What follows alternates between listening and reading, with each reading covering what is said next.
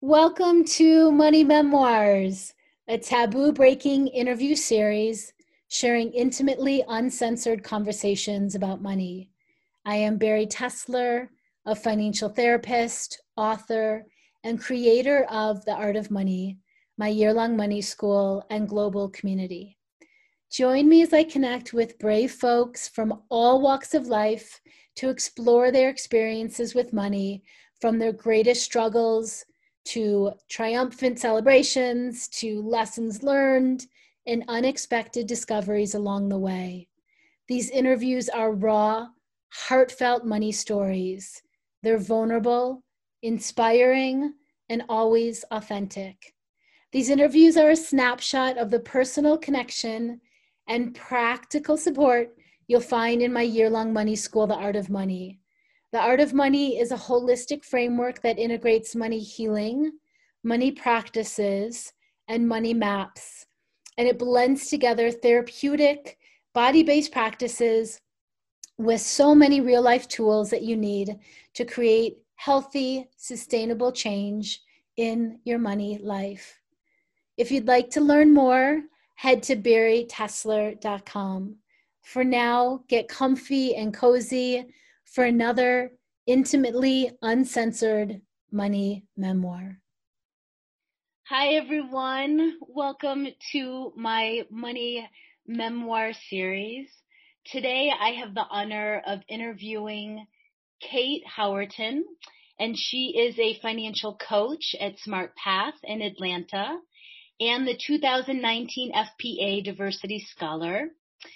Kate is a financial coach, accredited financial counselor, and candidate for her CFP, which is Certified Financial Planner certification. She just passed that, so we are going to congratulate her and talk about that for a moment. She infuses authenticity and inspiration with proven financial processes to yield innovative, ideal, and sustainable financial plans for each of her clients' unique journeys. She is a student loan and relationships and money specialist. Her ideal niches include the XY generation, LGBTQ plus individuals and progressive and unconventional professionals. Her additional interests include trauma informed financial practices, which we love, emotionally focused coaching, LGBTQ plus advocacy, podcasting, and her golden retriever, Charlie. Because money plays a crucial role in most aspects of an individual's daily life, it is imperative to understand and acknowledge the relationship between identity, diversity, and finance. Kate has chosen to pursue financial planning because she believes all individuals should be afforded equal access to financial coaching and financial planning. As a lesbian financial planner, she strives to provide each of her clients equitable access to the tools and information which are necessary for them to understand their financial options, most effectively manage their money, and accomplish their financial goals. Kate, I'm so honored and happy to have you here today. Hello. Hi, thank you so much for having me.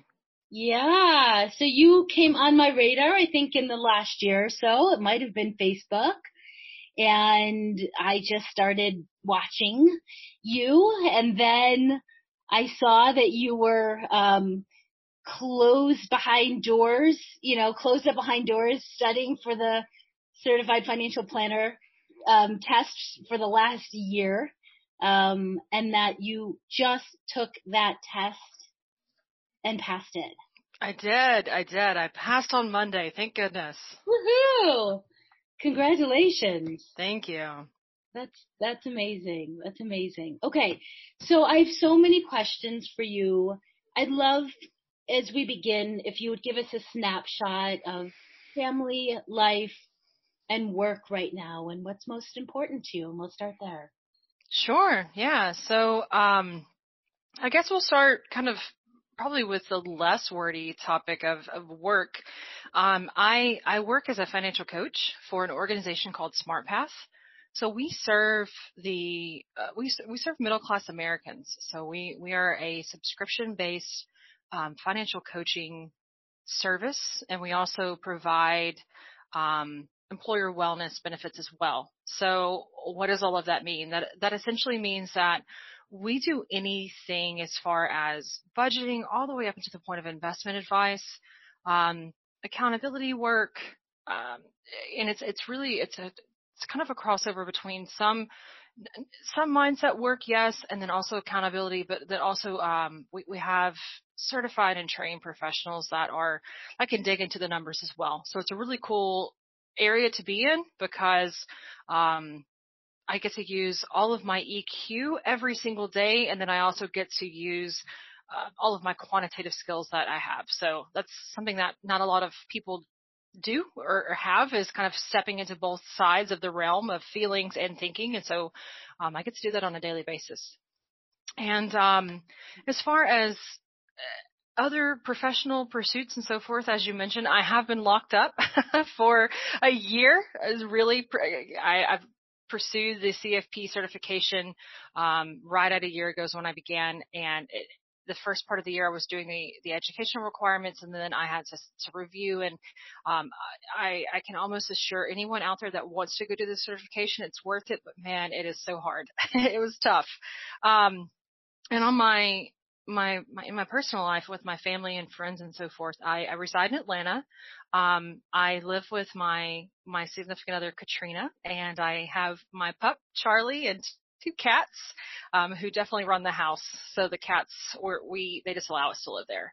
Um, I, I grew up in Arkansas, and so I really lived most of my life in Arkansas until um, I relocated to New Orleans for a large part part part of my 20s, um, and then relocated to Atlanta for for the position with SmartPath.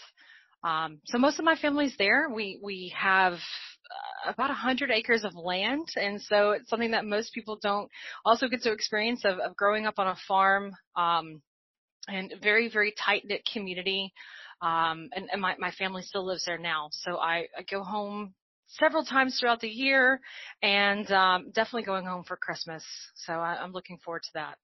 Wonderful, wonderful. Okay, and as a as a proud cat owner, we have three cats um, in our household, and then one community cat that visits daily, and now a second community cat that's starting to visit. So yeah, I I watch on Facebook all of these little community cats that you that you all have befriended, and I love it. I love it. Yeah, and I also want to make sure I'm saying the um, LGBTQ, the plus, the plus part correctly. It, it, yeah.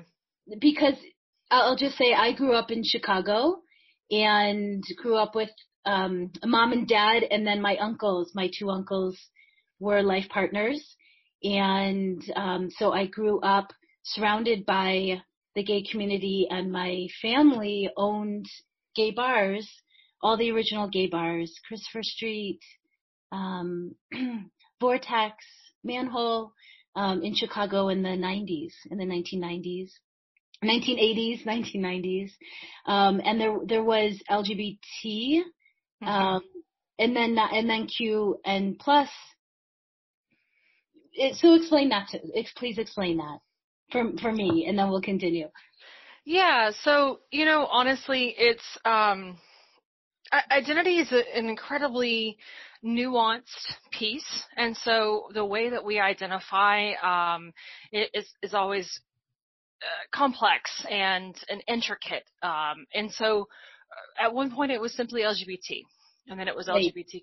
Oh, can you hear me? Yes, I can. Yeah, yeah, yeah. Okay. just so, oh, oh, got it. Uh, and so, um, uh, you know, at one point it was it was simply LGBT, and now it's LGBTQ, and then it was LGBTQIA squared, so forth. And so, um, you know, for anyone out there that's that's listening, that's like, whoa, that's a lot. Um, that's okay.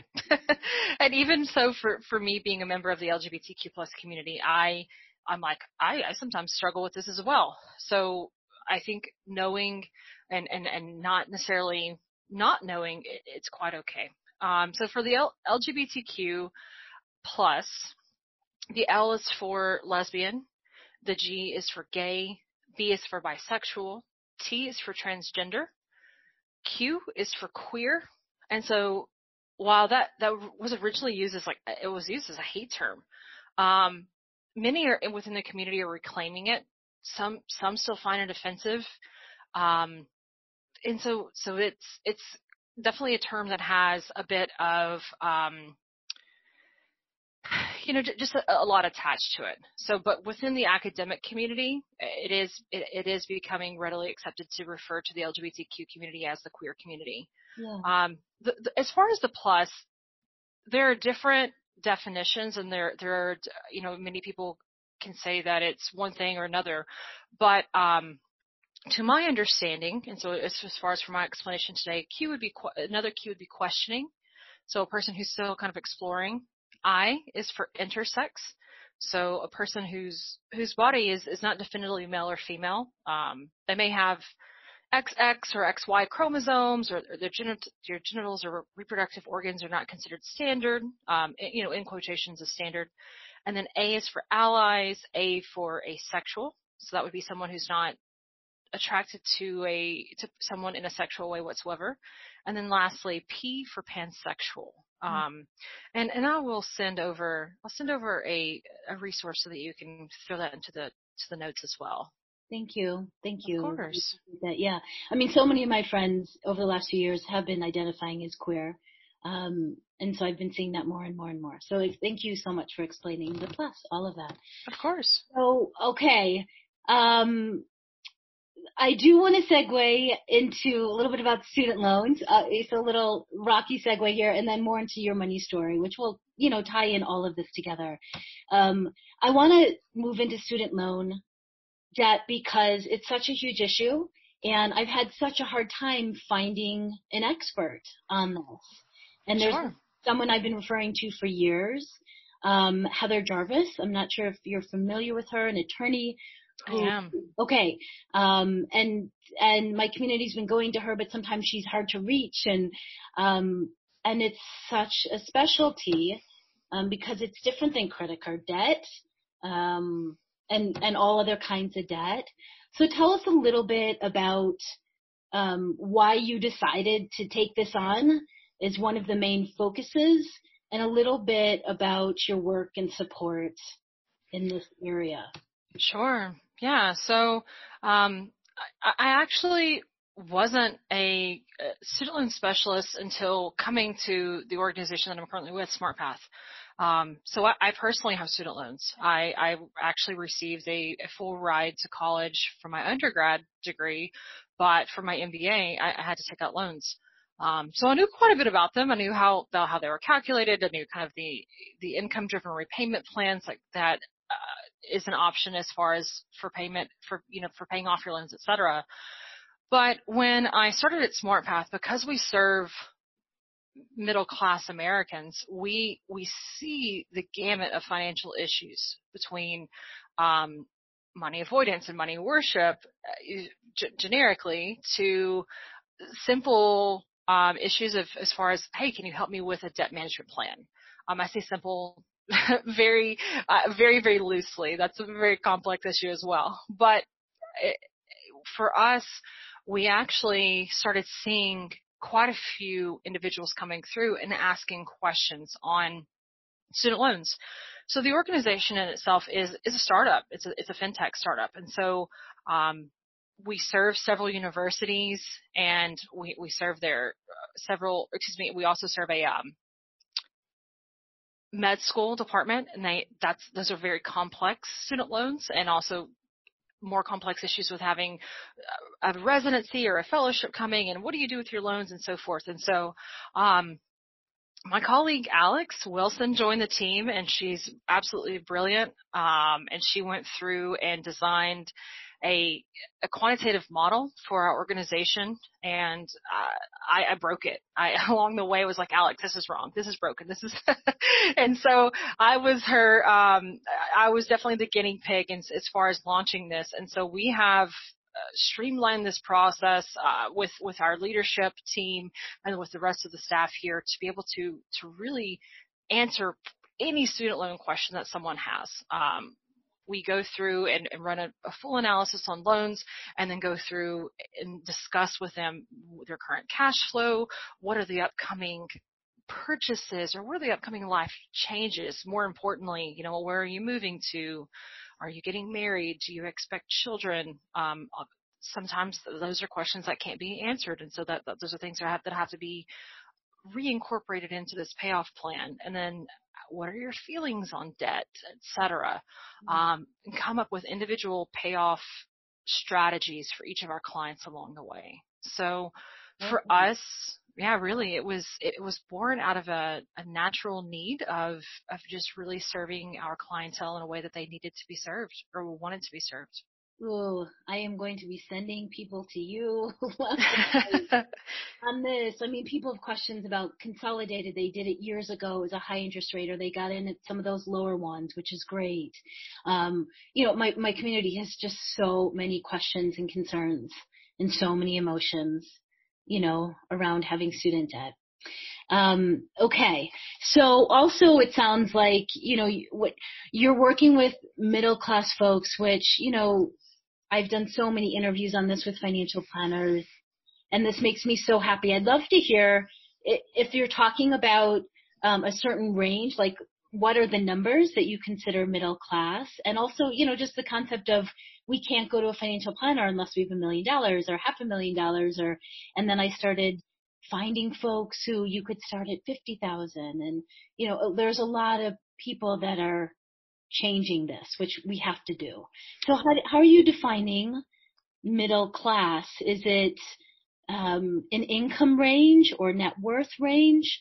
Um, and is there a beginning number or can people pay you, you know, just sign up to do coaching sessions with you, which is usually hourly or via package and say sure. more about that. So, so yeah, so for us right now, I would say that our we kind of base middle class on um, net income. So uh, net income to gross income, just depending upon the whatever we're looking at, whatever type of financial issue someone is facing. But overall, I would say somewhere around $50,000 gross income to about a 120,000 ish gross income individually. Really, when you start getting up into the six figures, that starts to be kind of the point to where you're, you're you may not be an appropriate match for our services unless you want ongoing accountability work on the on the financial coaching side. Um, and so we actually have two sides of our business. One is SmartPath, which is for financial coaching, and the other is for SmartPath advisors. And so that's going to be we have an, um, a registered a registered investment advisory um, side of our business, and with this we, we kind of provide more so segmented financial planning. So we're going to look at are you ready for retirement and uh, we also have something that's called our money mix, which is reallocating investments. So especially that's appropriate for people that um, may not have that one million in investments, but they're like, oh, I have no idea when it comes to my 401k or my 403b or this or that or all of these numbers and letters and what do I put all of this money into? And they just want to to talk with someone. Um, so our organization doesn't sell any financial products. So we're we're 100% fee only um, and we are a fiduciary. So that word meaning that we provide all of our advice um, fully on the on the best interests of our clients. And so, as far as uh, the other question is feelings on um, serving the middle class and having investment minimums and, and et cetera. Um, our, founder of our, our company, Alok Deshpande, he his mom immigrated to the United States with I think it was like a dollar in her pocket or something. It was like nothing. And by the time that she retired, she had a million in investments. And she she did that simply from not from just that bootstrap mentality, which we're seeing. Uh, you can't just pull yourself up by the bootstraps. That's not going to solve r- racial wealth gaps and gender wealth gaps, et cetera. Um, but really, she did that with by relying upon her community and continually growing her education and also spending less than she made. Um, and that's that's kind of what we have built this business based upon of the premise of um, diversity and spending less than you make. So I hope that answers that question. It does. It does. Thank you. Thank you. Okay. So, um, let's dive more into your own personal money story. Mm-hmm. And, you know, I, I'm wanting to know before I go into my standard questions, even just why did you get into financial planning and personal finance yourself? So share a little bit more about your journey. I mean, so many financial planners were saving from such an early age. Um, I wasn't. I was like, there's so many things to spend money on. you know? I want to buy my mom a ring. I like candy. I want to, you know, like I just said so many things. I want to, you know, so, but my financial planner friends early on just wanted to save. And so tell us a little bit about, yeah, your journey and how yeah. you stepped into this work. So, you know, for me, I, I think I had two parents who were very opposite of one another in their spending styles, um, their their money mindsets, even the scripts that they held. And so, sorry, mom, but my mom is a spender, and um, I would say that my dad is a saver to an extent. My, my dad likes to play, so he he has toys and gadgets and he does things with his money that um you know he he will save up for something but he he also saves up long term. So I, I watched my dad growing up sit down at the kitchen table and pay bills back when you had to pay bills you know when the bills came to you in the mail um and, and watched him balance his checkbook which that's something that most millennials or younger won't necessarily know about either but um I, I watched that and i also heard my dad say in jest to my mom you know if he'd spend as much time reading investment books as you do reading Harlequin romance novels, we'd be rich. and he would say that probably once or twice a year, some for some format of that, just joking around with her because my mom is an avid reader, um, and oftentimes just reading trashy romance novels on the weekends. And so, um, I I think I took that to heart because I was like, well, apparently that's how you get rich is you go study investments. Um, but even after that, I I got into college. I was a business major. I thought I was going to go the route of marketing because that's what was supposed to be fun. Um, and as an ENFP, I wanted fun. I wanted to be able to do something that was enjoyable. I got into marketing. I was I was working primarily in tactical marketing, not strategic marketing, and I hated it. Um, but along the way, as I was in in the business world, um, completing my MBA, I, I found that I was really good with money. Um, I think part of this stemmed from also I had a sixth grade teacher, two teachers actually, who coordinated a class fully on money for an entire year. Um, to where we had to keep a checkbook, we had funny money cash. Each each Friday we could we could use money that was paid out throughout the week um, for, you know, for t- particular deeds or act behavior or grades, et cetera. You different, they had different um, ways that you could get your, your get paid. Um, and you could buy a candy bar or a soda or this or that at a, at a concession stand, or you could squirrel your money away. Um, and at the end of this, there was an auction. And so I, I would say for me, um, I had never had a a name brand pair of shoes because my family at the time was was fairly low income um and they were like no you're going to get shoes from from from the general store kind of down the street and that's where it's going to come from um and so i saved up my money to get my first pair of adidas shoes in 6th grade um mm-hmm. and so i think that's kind of where it began and so that whole uh, you know you said most financial planners are savers i'm a saver to an extent um in, in real life now in real life now Rosa wasn't wasn't real life then. As an adult now um I, I always keep a, a savings account with an emergency fund. I, I invest into my retirement etc but but I'm also very balanced within my money story. So I, I set a I set a budget to eat out and to buy clothes and to go on vacations and trips because I, I try to find a balance between living today and saving for tomorrow. Got it. So you're not at the very, the saver who's the, on the very frugal end. You like the balance. You like to have fun, which you've said a few times, you know. Mm-hmm. Yeah. So yeah. you also like to enjoy clothes and eating out and travel. And mm-hmm. you make sure that's balanced with all the other saving and investment accounts. That's right. Yeah, and it sounds like you you got a few different versions from your parents, like we all do. Our parents, you know, any couple is going to have different money styles of earning, mm-hmm. spending, and saving. And so, uh, your dad was a saver, but he also then would spend on big ticket items.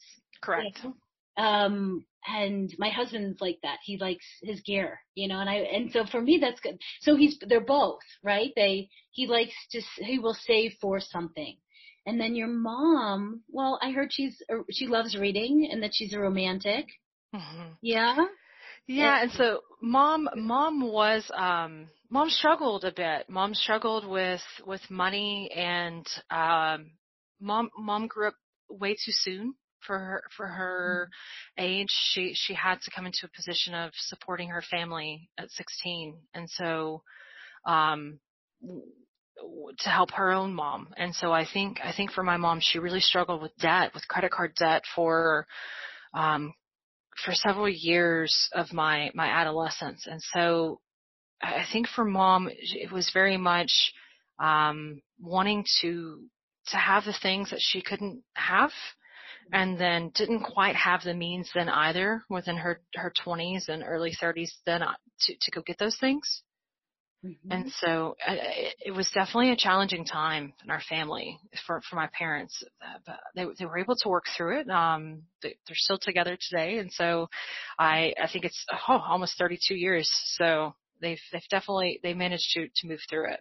Wonderful. And I appreciate how you're honoring where she comes from in her story, mm-hmm. which is she grew up, she had to grow up too young 16 yeah. and take care of other people. And so her response or reaction or rebellion, rebellion against that was she still wanted to be taken care of or she still wanted some things, you know, she still wanted some nice things, right? Mm-hmm. So I, I, appreciate how you're going back further to see, um, why and how some of her patterns came to be, right? Mm-hmm. Um, and then they've been able to work that through. Um, do you think by doing your own money work and stepping into the profession you have that you've encouraged them or initiated more conversations? Or do you feel you've helped them? Or do you feel you you you've all just grown? Yeah. um I, I would say you know and I, I, I didn't i didn't fully address um i'm going to go back to your former question of why i got into this. I I think part of it was my parents as, as to why I got into this is because I watched a lot of years of strife and difficulty.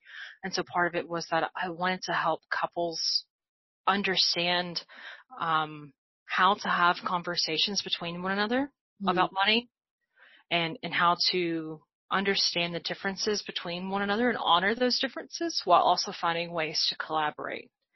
Um, I think the other part of this for me also was uh, as a first generation college student and as an LGBTQ person, I, I see firsthand the power of money. The, you know, it, the, the, and it can be used as for good. It can be used for, for, you know, for, for more I don't want to say evil, but you know, not for good. um, and as we can see currently in, in today's politics and so forth, but I, I really wanted to understand the influences that money have upon our life, um, our lives, excuse me, and um, I resisted it for quite a while. I, I actually, like I said, I went into marketing um, and finally succumbed to the fact that I'm, I'm fairly good with money, and I'm also have a, a, huge desire to understand human behavior and human interaction. And so I, I didn't come into this profession first for financial planning. I came into it first for financial counseling and financial therapy. Um, discovered your book along the way and um, discovered the Financial Therapy Association and Brad Klontz and others, other financial therapists. And I started seeing, wow, this this field is the real deal. Um, and so I kind of got into financial planning backwards. I, I'm only I only do the math because you have to. I actually hate it. I, I really don't enjoy the the compound interest and the this and the that. I do it because it's it's a tool. Um, but I really kind of want to get into the mindset and the behavior and the story first of what's going on someone with someone um, and what their experience is of money. So, mm-hmm.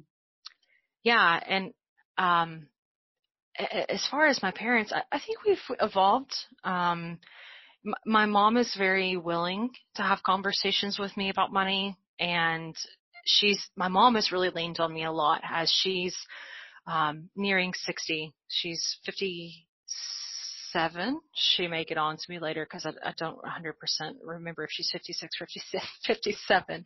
Um, and so as, as she's getting closer to retirement, she's asking a lot of questions. Uh, mm. dad has, he was resistant at first. He was, I, I think, I think his kid knowing a little bit more about finance maybe, um, was tough for him, but he started calling and asking some questions and having conversations with me about about it. So it's I think it's um it's just an evolution. Yeah. Yeah, and I'm wanting to go back to that 14, 15, 16 year old kid and I'm amazed that in Arkansas Arkansas you had this money class. You know, that, that was that's pretty amazing. Um that you had that class that you were talking about that led to the auction right? Yeah, yeah. You know, led to you um, saving for Adidas, but it was also when you said it was a really hard time when your mom was overspending and anything more about that time for you and what you were watching and feeling and learning and what money beliefs were created or what choices um were yeah what what decisions were being made at that time or what that what was that experience more like for you yeah, so I think I think it was around sixth grade was the class, so probably what is that, twelve, maybe thirteen. Um, but as far as overspending and the credit card debt usage, um, the credit card usage and debt was somewhere around nine or ten, so a little bit before then. But uh, you know, a, a lot happened. I it, it was it was a lot of strife between my family, between my parents, a lot of fighting, and I I definitely think it cemented um, many financial flashpoints. So for me, I I know that what came of that for me was that I I would never allow my finances to be in the hands of someone else fully. I would always have a stake in them. So I, I know that I, I work with a lot of a lot of women and not all, but many turn over their finances to a significant other, um, whether heterosexual or, or not. Um, and and that's something that for me I, I really try to work with with my my women clients to to help them feel more confident and brave with money and I, I think that's driven by my own bias. um, the the other part of it is that I knew that I would want a a partner that I could have very open conversations about money with, even when it's hard. Mm-hmm. Um, and, and it was important to me. I, I broke up with several partners over it. And that was probably the, the wokest thing that I did as a 20, 21 year old was seeing their money behavior and accumulation of debt and so forth because I was scared. I was scared of debt. Um, of consumer debt primarily. And Oh goodness, I I know that there's probably there's there's more there to be unpacked. Mm-hmm. Um, but it definitely it definitely influenced you know how I feel. Yeah, and lifelong journey, right? You, even though this is our work, we're going to be learning new things about our own relationship to money and story for years and years to come, right? Yeah, absolutely. Yeah. Um, it's interesting because I also from different circumstances declared at some point, I have to make my own money and I'm not going to rely on a partner.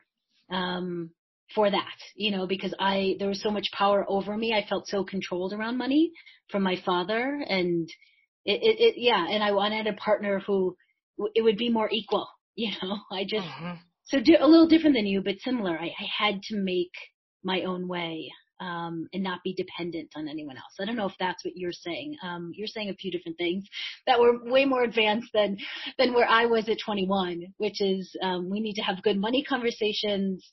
I can't have you, you know, overspending to the degree where there's going to be, you know, a significant amount of debt and so on. You know, you were you were aware of all of that at 21. Mm-hmm. Um, so, would you say that that was one of the big money challenges that you had to overcome? Um, is there another big story? Or was that the, the main one that shaped you? Or is there another big? Oh yeah. Okay. so I, I, think that that's one. Um, I, I, think another was coming out. I, I think that it. Um, I went into undergrad with with really good financial habits from from learning how to budget in sixth grade, from understanding what what money is, understanding that student loans have to be paid back. Um, fortunately, I didn't have any from undergrad, but I did have a difficult coming out, and that that sense has been repaired and is um, continually being evolved the the relationship with my my family over over coming out at the time, but it, it was tough. And I think for me, it was a huge attachment wound. So even as as an adult, because I I, I grew up in Arkansas, so uh, for those who have misconceptions or thoughts about what Arkansas is, it probably is what most of the stereotypes that you know. Um, it's small and it's it's um, more closed-minded than than a lot of the nation, and it's um, lower on as far as the education scale goes. It, the the public school experience there is not as great as on the coast, on either coast, excuse me. Um, and so not not just with my family, but with my greater community, there was not a lot. There was an acceptance. I, I remember going to uh, in college. I knew I was one of 10 LGBTQ people on campus and that was out.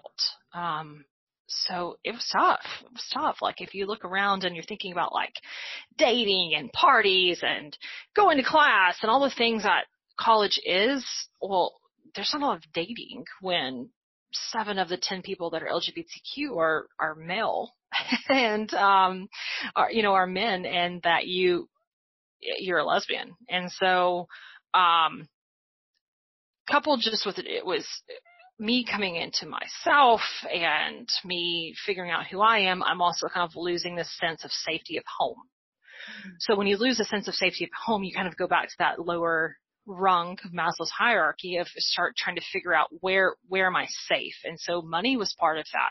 Is that I knew I had to have money in my savings account because if um, stuff hits the fan, I I've got to be able to take care of myself. Yeah. Um, and so I I was very cognizant of credit. I, I had financed my car um, in part with my father in high school, and I paid it off um, throughout undergrad. And so I already had started developing credit. And when, when I graduated from from college, I went and took a small personal loan just to supplement my savings a bit more and to build my credit up a little further. And and moved to New Orleans um, to, for my MBA, but also to get the heck out of Arkansas. And so I um I think that that was another big financial flashpoint for me. So uh, from there, I, I have always had an understanding with myself that you have to have X amount of dollars in your savings account or you're not safe. You're not mm-hmm. okay. Mm-hmm. So there's, there's, so much here. I mean, there's mm-hmm. so much here. So, um, how old were you when you came out? I was 18. It was my first semester at college. Okay. That's a lot. You know, that's mm-hmm. a lot in, in one moment, in one year of your life. Um, so you had some uh, understanding of money, your systems in place, and then you're transitioning into being a college student and you come out and that it sounds like there was a big shift in family dynamic mm-hmm. and mm-hmm. And that took some time to come back again to safety and homeostasis and and meanwhile you're very aware of your relationship to money. Can you there's there's more here if you're if you're open. Oh yeah, absolutely. Yeah, uh, to sharing just um how coming out and did you identify at that time as lesbian and do I still identify as lesbian or do you say queer and, and yeah I, I think I, I primarily identify as as lesbian um there are times where I, I'll, I'll toy around with queer, but it's been used against me a lot within the South. So it's one that um, it, it's to reclaim it also comes with pain. Mm. So I I primarily identify as lesbian. At, at the time, at 18, I, I, didn't really know. You know, I I was like, well, maybe I'm bisexual. Who knows? But I, I had I had um I knew young when you're going through puberty. There's so many feelings happening, um, and I, I, I was like, well, the guys are really, they're okay. They're good friends. And I had feelings for girls and I didn't really know what was going on. And so I couldn't truly embrace that until I was away from home because of that safe place being home. Um, you can't step outside of, of what's expected of you, um, until you're further away. and so, um, but yeah, I, I do I do still identify as lesbian. And and could you repeat your? I know you. I think yeah, you have another question I, as well. I think I'm still I'm still it's being formed, and I'm I'm wanting to hear more from you of just how being a lesbian has shaped your relationship to mo- money in positive and negative and challenging and beautiful ways. I know that's mm-hmm. a um, you've already said like safety has been so important to you. What that means to you, finding safety in your body, finding safety in your bank account, finding safety through developing credit. And I think it was so smart of you to have taken out a personal loan during that time. You knew you needed to do that. So I want to hear more about that for you, both on a personal level, and I know you work with the Q plus community too. Mm-hmm. And there are probably certain patterns and support that you need to give. Mm-hmm. Yeah, so uh, you know, I, I knew that I needed to have some funds available within that move to New Orleans because um, for for several years I was kind of like, there's not a safety net. If I fall, I'm falling on my own. Um, now, granted, I, I could have I could have gone home my my relationship wasn't so tattered that it, I could I could have moved back, but there was no way in hell that I was going to allow myself, um, just because of my own mental health and well-being. And so that that shapes you, knowing that you've got to do it by yourself. And so that's not just for the LGBTQ community, single moms, etc. You know, anyone that's kind of without uh, that support network. And so furthermore, um, being away from home has a lot of impacts on on your finances in general. Um, for me in particular, for my own personal story, I, I grew up in a community that was very tight knit. M- most of my dad's side of the family lives within about a mile from one another, so it's kind of like a almost like a subdivision, but with family. and so, um, I grew up in the community where you, you take a lasagna when someone's passed away, and um, there are several churches nearby, and everyone goes to one of them, and um, people know one another's birthdays. And when when you're building a house or working on a vehicle, there's someone always there to help you. And so I gave that up. I, I, I let go of all of it because it was too painful to receive the judgment for who I was from the people that I loved the most. Um, so yeah, it, it, was it was tough and uh, primarily emotionally, but then also um, financially because I was having to do it on my own. There was rent, there was groceries, there was um, if your car breaks down, you have to take it to a mechanic versus your dad or or someone else. Um, you uh, all of the normal costs of life. So much of that within the way that I grew up was supplemented. It was you had someone to help cover those costs. You didn't have to go pay for all of it. Yeah. Um, so that that was part of that within with the time the time frame that I was in in New Orleans and in my early 20s. Um, there were costs that came with going home. So if if you're the one who has to travel to go home, there's you're typically bearing the, the brunt of that. Um, and then of course therapy. thank goodness for therapy. Yeah, thank goodness. Yeah, really, really thank goodness. Yeah, absolutely. Thank goodness for therapy. I mean, because for me, that that's where I found the most of my healing was an, an acceptance of self. But um, uh, at minimum, it was at least 150 an hour because I I didn't go to a therapist that accepted insurance, and um, they were the best in the state, and so it was it was expensive. In how many years? How many years? Of of therapy? Yeah, yeah.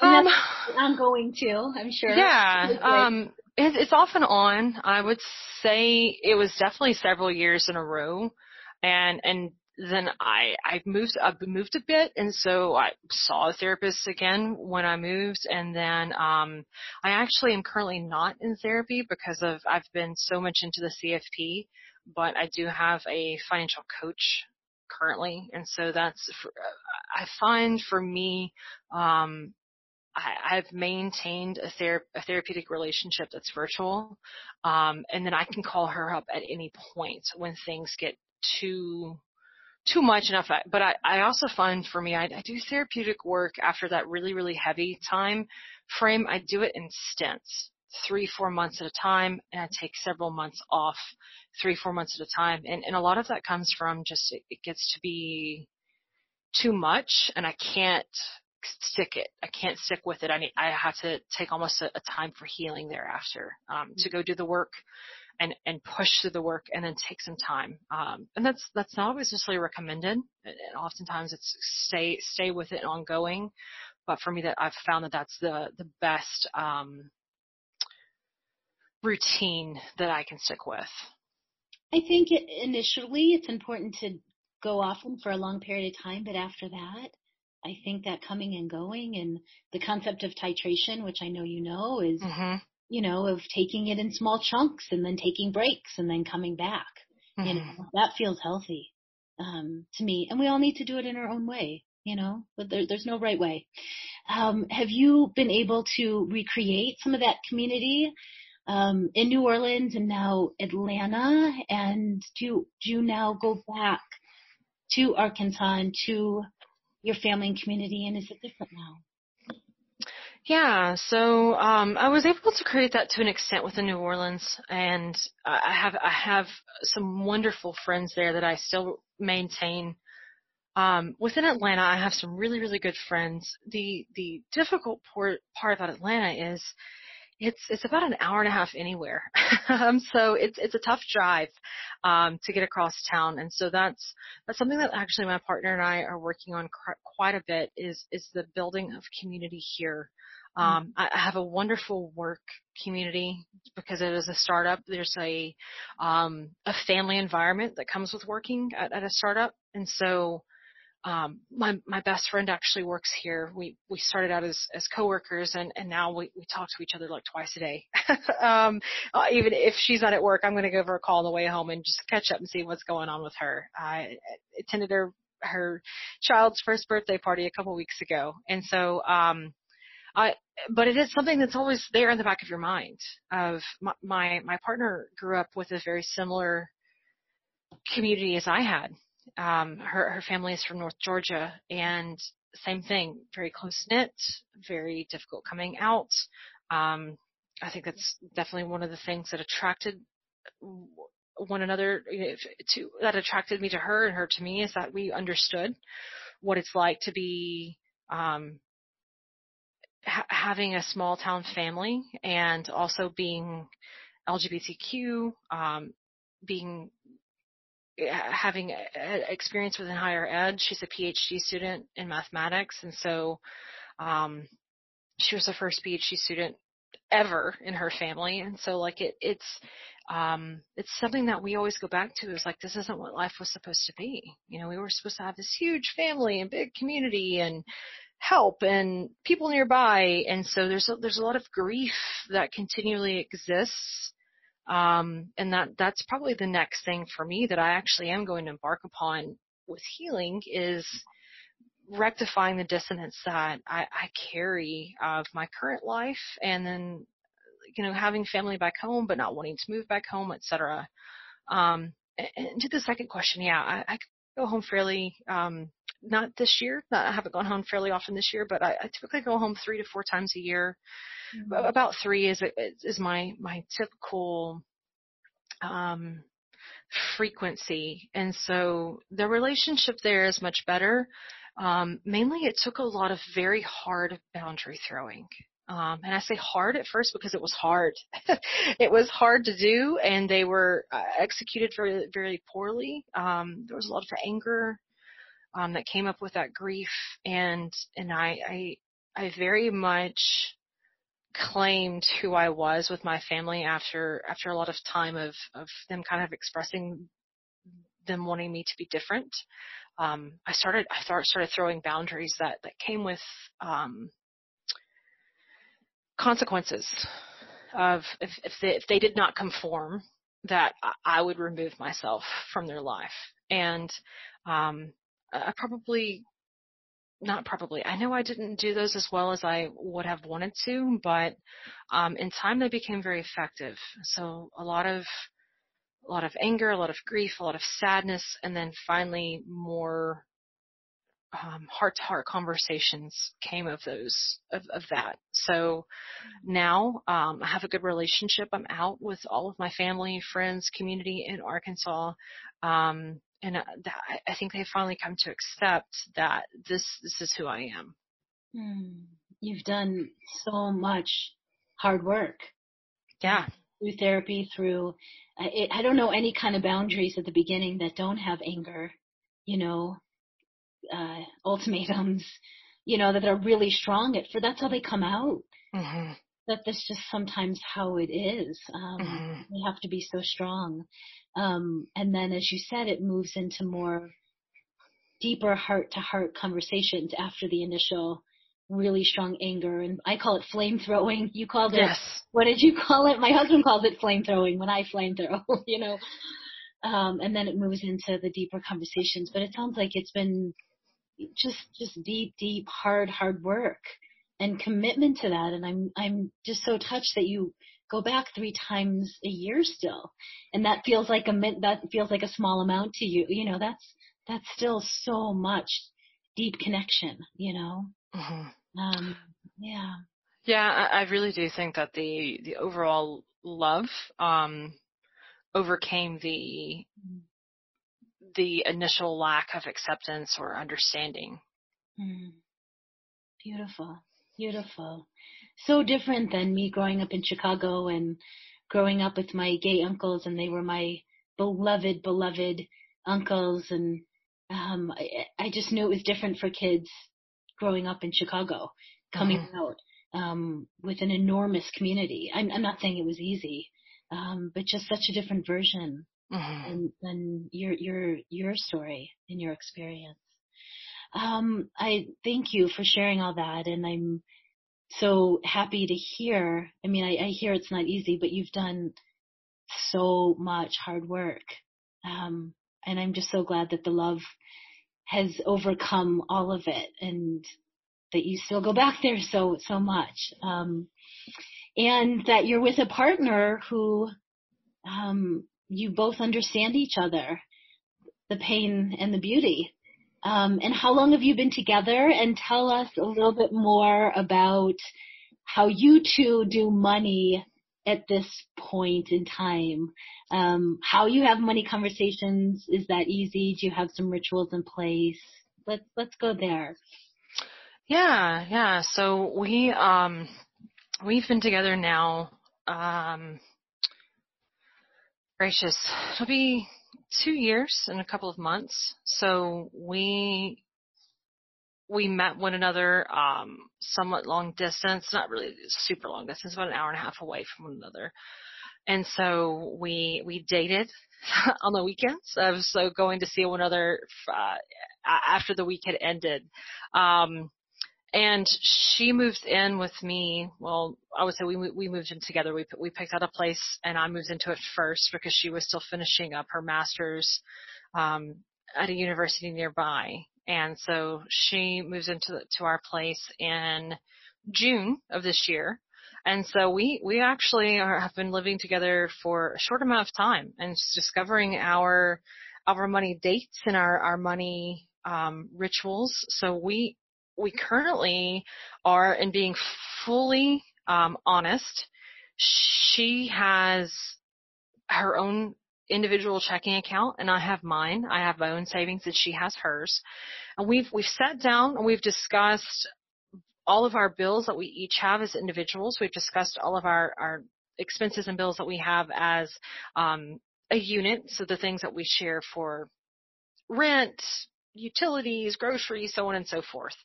But um, our our plan going forward is we will be opening a, a joint account that will both transfer money into um, based upon um, it'll be a percentage of income, but it's, it's going to be a little bit more convoluted than that because I, I have a lot more expenses than she does, as I I am fully into cause into the world with um I have a car payment and insurance and uh student loan and so forth. For her, she she has a car that she's had since she graduated from from high school.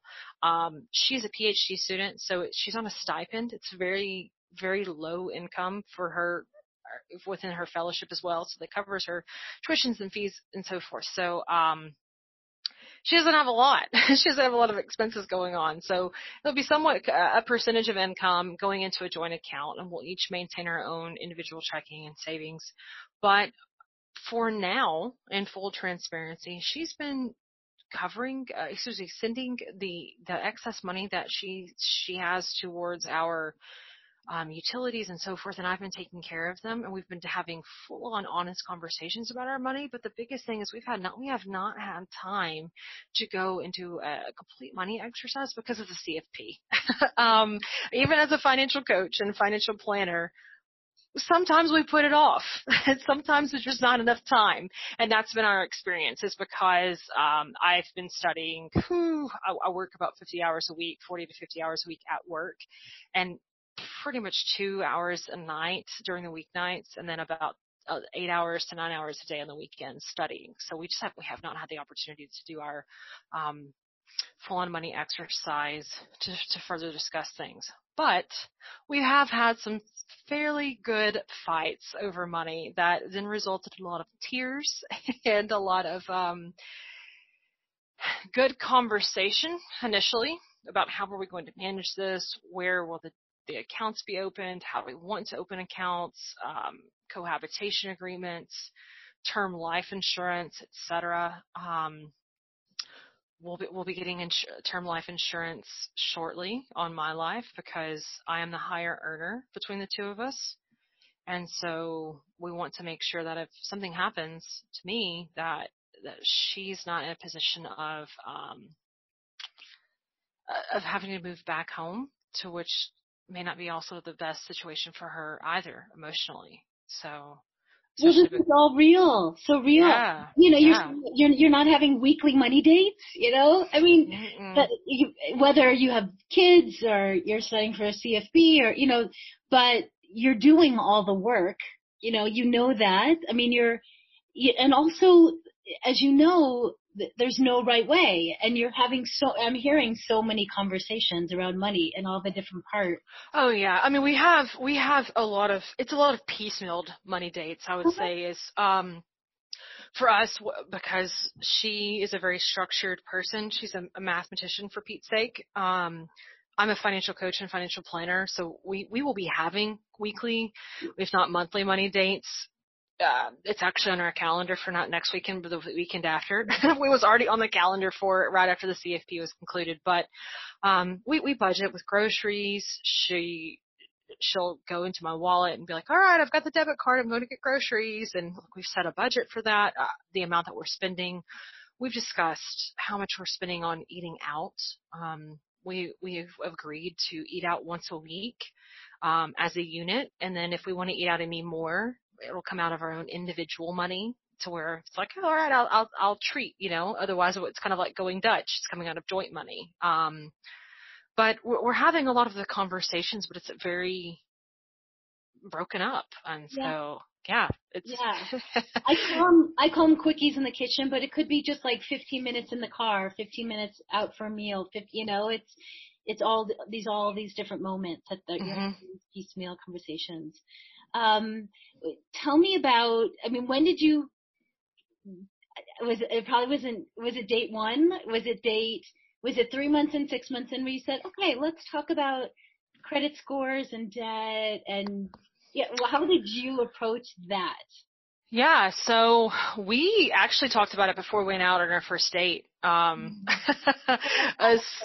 so um, we met online, like any well-respecting millennial, and um, we we started talking and because we were about an hour and a half away from one another, it was texting first and then it was, um, well, hey, would you like, would you like to just hop on the phone and chat? And I'm a, I love to talk on the phone. I really hate texting and I know that that's not normal for most millennials. I hate it. And so she, however, hates talking on the phone. Somehow I convinced her to talk with me on the phone and we chatted and we had amazing conversation. Um, and it was something that we actually started really looking forward to as we were in the giddy infatuation stage of dating and each night. And so we had conversations about this, that, or the other, all sorts of stuff, um, gender studies and diversity research and money and finance and, and so forth, um, religion. And so about probably about, about the seventh or eighth day of talking on the phone, um, each night. Our, our, schedules were in conflict with one another on, on meeting up. We couldn't meet up until literally about three weeks after being introduced online, you know, meeting one another online because of she was a professor, um, as a, T, a TA, a teaching assistant, etc. And so it was finals time and it was just too much. Um, so we were like, well, let's just chat and see how it goes before we can meet up. And that's, that's where it came out is we, we discussed religion one night. Um, we discussed why we were kind of even on a dating site, what we were looking for, um, everything. Uh, really, we had some fairly good conversations, transparent conversations up front, so that we didn't meet up and kind of waste our time. We were both at a point to where um, it, we weren't just looking to date casually. We, we wanted to date to to to find a long term partner. I love it. Yeah. And, you know, my husband and I had separate accounts for seven years, even though we were transparent about everything. And we're even doing that. I'll pay for groceries and then you pay for groceries and then we would total it up and it would be the same amount after, you know, and then we were, we realized this is ridiculous. Like, let's, you know, and then at some point, and then I got pregnant intentionally and then it was time to merge, you know, so there's, there's no right way, but I love that you have separate and then you're going to do a joint and then it's going to be a percentage on where you're at, each of you are at income wise. Mm-hmm. You're in really different places right now. Um, mm-hmm. And then go from there. Okay, tell us, I know we're getting towards time, but tell us about one good fight you had and how you got through it. And then um, I just want to hear more about what's next for your work. Okay. Yeah. So I think one money fight that we had was um oh my goodness, it was we were vetting a budgeting software. This is right before I got into the review portion of the CFP. So there's a time frame where you're in the education portion and then you go into the review portion and it's like you're at like two times speed and then you go to like 10 times speed. and so when you're on the two times speed, you think that you're managing. You're like, oh, this is okay. We can do this. Like I'm, I'm, I'm busy, but the stress level's not uncontrollable. Um, and so we started actually looking at budgeting software. This is probably around July. And um, I was like, well, hey, why don't you link your account here? It's it's an it's an amazing software. I love it. It's um it's called um oh my goodness, I just actually forgot the name. I'll think of it in just a second and, Okay. and give the plug for them because they're so good. Um, as far as for for couples, they're great, great for, for couples because it allows. It's Zeta. It's called Ask Zeta. So Oh, never heard of it. yeah, Okay. it's a it's a great um it's a great app because you can link individual accounts, you can link joint accounts, you can show what you want to be able to show to the other partner, you can hide what you don't want to show if you're if you're at a point to where you're cohabitating but not fully incorporated with money. And so I was like, hey, why don't you throw your checking account in and so we can just um, see how the functionality works. As as for me as a financial coach, to tinker with it, apps and so forth were kind of my forte. And she's like, "Ah, I don't really feel comfortable with that. And um, I was like, what do you mean, baby? Like, she, she's felt comfortable with everything along the way, you know, in my mind of projecting of her trust level with me and, and so on and so forth of, um, we've had, everything's been fairly seamless financially and conversations that we've had. And she's like, yeah, I just, you know, I don't want to do that. And she's like, I thought we were, she's like, I thought we were going to set up a spreadsheet and you were going to build it out and just do the charts and like, um, you know, I just kind of thought we were going to do the joint account and I have mine and you have your individual accounts. And I was like, okay, was okay, what's going on with this? And, um, it's like, uh, something, she said something, I said something, I got triggered, she got triggered and it turned into a fight and we, we don't yell at one another. We're not a, we're not a couple who yells. Um, and we yelled and screamed and mm-hmm. slammed doors and mm-hmm. slammed closets and she grabbed a suitcase and she was gone. She was gone. I mean, it was like a, and finally I got back into my window of tolerance and I put my hand on her back, which mm-hmm. that may not be always the, grest, the greatest Right. thing for some, right. but for her, she is someone that if when she's out of her window of tolerance, if you touch her, she is able to then breathe and come back into her body. And I touched her Mm. and I was like, slow down. Mm. And I used my, she calls it my Kate Charming voice. And I was like, baby, slow down. And, um, we breathed and we, I, I actually held her. Um, and I said, let's just set this aside for half of an hour and come back to us and come back to our love for one another and we can discuss this again when we're ready. Um, and we we discussed it again a little more the next uh, briefly that night. We agreed to to table it. Um, we we also aren't really a couple that just kind of we don't stonewall or isolate and um, or ignore. We we we intentionally set things aside, and so um, we intentionally set it aside to the next day. And then finally, I was like, "Are you ready to discuss what happened?" And um, you know, she she mentioned some of her money story and some of the things that happened for her, and I won't go into great detail with that. Uh, but um, a, a piece that I do feel like she would she would be okay with me sharing was that um, she hadn't always had control of her money either, and it was triggering. Triggering for her to even just show that because that potentially could mean losing her autonomy. And I was like, "Oh, honey, I'm I'm the feminist in me is never going to allow that." Um, we even discussed before she moved in that she would have a uh, an oh crap fund of of she's always going to have her how do I get out fund. So Mm. Um, that that's very important to me that each person is able to keep their autonomy and freedom amidst amidst relationship. But it got triggered, you know. hmm It- It just got triggered by you presenting what you thought was this great couples thing where you both or you both could hide what you wanted to, but you, you know, um, and we never know what it's going to be, whether it's a spreadsheet or just the concept of merging it, you know, it, it can trigger, it just can trigger all that old stuff. Oh yeah. And, um, wow, what a, okay, what a great fight. Thank you. Yeah. Yeah. Absolutely. And I really appreciated too when you said, and I put my hand on her and I know that that's not always the right move because for some people when they're angry if a hand even if it's gently gently with love and intention put on someone that's not the right move but you know that for her it is right. Yeah and that's we we even giggled about that in bed this morning is so if if I lean over in the morning and um check my phone I try not to.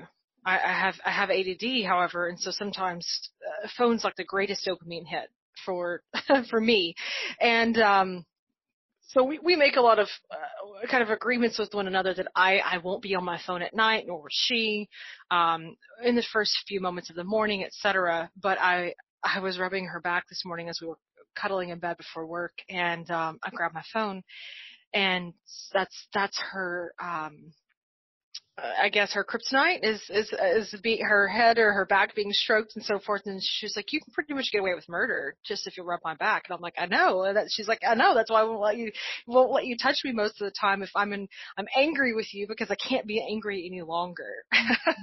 so yeah, it's for her. I knew very intentionally. Um, it, it was safe and that I was a safe person, but uh, yeah, not for for not for for everyone. You have to be incredibly cognizant of your partner or of your friends and family so that it, it doesn't make um, a difficult situation even more difficult. Yeah, and when to use it. And you knew, you know, after going through the fighting and the screaming and the slamming doors and the being triggered, when it was time to actually pull that out, you know, mm-hmm. and calm it down and um, come back.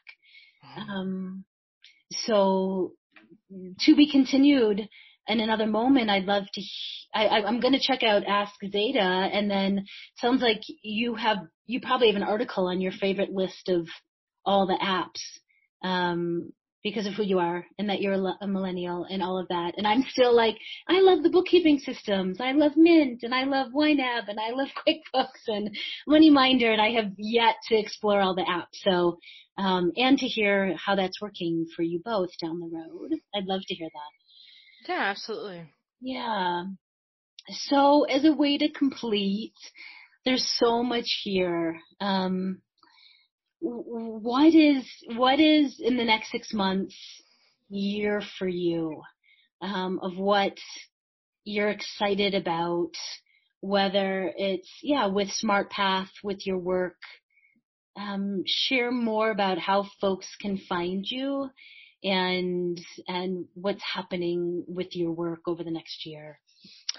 Yeah, so um, the next six months, oh my goodness, uh, I, I'm kind of at a point of who knows because of, um, of of passing the CFP now. So I that was my that was kind of my next big accomplishment. Um, I would say that this was the passing this exam was the largest thing that I have done professionally uh, in general. Uh, I would mm-hmm. say it was even bigger than my MBA because of the mm-hmm. amount of tenacity and work that has to be put into to be able to prepare for this exam.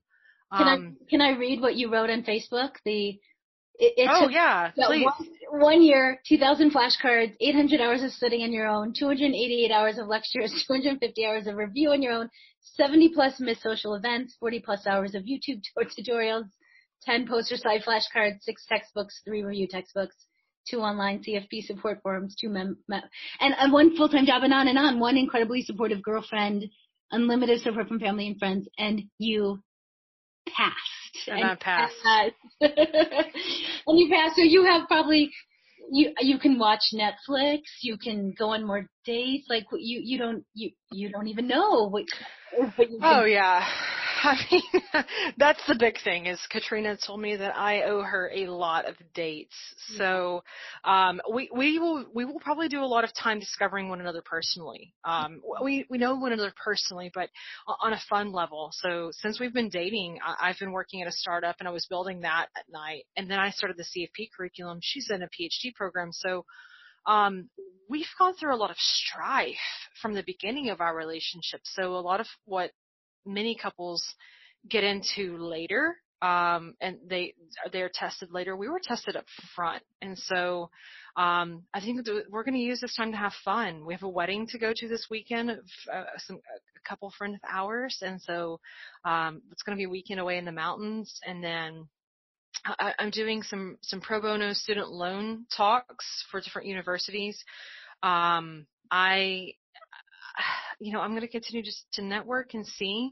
Um, fortunately, with my employer, we're very very transparent, and so I, they know, and I know from them that if the opportunity unfolds here for to progress and move into further leadership, um, that's kind of the route I'll go. Or, or if there's a, an opportunity that's presented that is um, more aligned with my long-term journey, that, that's also the route that I go. So I, think it'll be kind of twofold. I'll either be continuing to move forward with SmartPath and SmartPath leadership, or um, going with a, an incredibly diverse financial planning or financial coaching firm that um, that's really where I'm a cultural ad. And so, yeah, I, I we will see. Yeah. But as um as far as where you can find me, I, I definitely encourage if anyone is interested in um, monthly financial coaching, and if it's it's something that they're that that aligns with where they are, it's it's thirty nine dollars per month, so it's incredibly affordable. And so my my work website or my, my work, my employer is at joinsmartpath.com. And I also recently launched a blog um, website, which is fairly rudimentary right now, but it will be, be, expanded upon as I move more of my writing there to it's um, diversifinancialplanning.com. So it's D-I-V-E-R-S-I financialplanning.com. Um, and then I'm all over social media, so please feel free to follow me. Kate, congratulations on passing. Congratulations on arriving in this moment in your life and career. And um, enjoy and celebrate and best wishes on, you know, all this extra time that you're going to have with uh, Katrina and and where you're going. And thank you so much for sharing some of your stories with all of us today. Of course. Thank you. Thank you for having me. Thank you for joining me with this money memoir interview. I really hope you found something here to take with you, whether it was a lesson, some inspiration, or even just a little grace for yourself and where you are in your money journey. If you're feeling called to wade deeper here, please pack your financial goals, soul deep aspirations, and grab your favorite person. The Art of Money is a holistic framework that integrates money healing, money practices, and money maps and blends therapeutic, body based practices with real life tools that we all need to create healthy, sustainable change in our money lives. So, if you'd like to begin your money healing journey with the art of money today, learn more at baritessler.com.